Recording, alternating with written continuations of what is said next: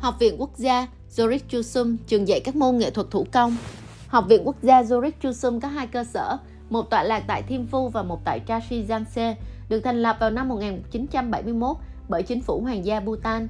Trong ngôn ngữ Dzongkha, Zurich Chusum nghĩa là 13 môn thủ công, đó là các ngành truyền thống như hội họa, điêu khắc, đúc tượng, đúc đồng, làm giấy, dệt, thêu, chế tác kim hoàn. Thật ra các ngành nghề thủ công mỹ nghệ này hầu hết đều có mặt ở các quốc gia, Tuy nhiên tại Bhutan, nó giữ một vị trí quan trọng, không chỉ đơn thuần là một nghề để mưu sinh mà còn phục vụ cho mục đích tôn giáo, trang trí cho các tu viện, đền đài, cung điện và đặc biệt đó là những giá trị văn hóa được bảo tồn và phát huy trong chính sách bảo vệ di sản của chính phủ.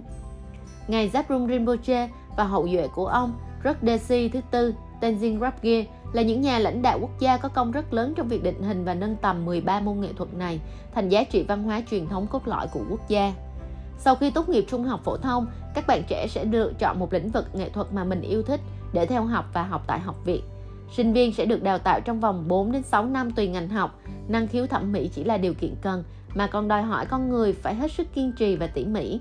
Làm sao để thổi hồn vào một bức tranh thăng ca truyền thống, lột tả được nét từ bi, trí tuệ của một vị Phật hay Bồ Tát, một bức vẽ mạn Đà La hàng chục nghìn chi tiết mà có những chi tiết phải dùng kính lúp mới xem được.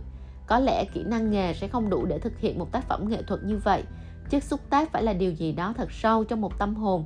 Đây là một nghệ thuật vừa truyền thần vừa truyền tâm. Các sản phẩm được bán rất nhiều tại các cửa hàng trong thủ đô thiên Phu và tại các thị trấn khác trên cả nước. Một bức tranh hăng ca, một pho tượng nhỏ hay đơn giản chỉ là một tấm khăn trải bàn, sẽ là món quà quý giá lưu giữ những xúc cảm bình yên cho du khách khi một lần đặt chân đến đất nước hạnh phúc này.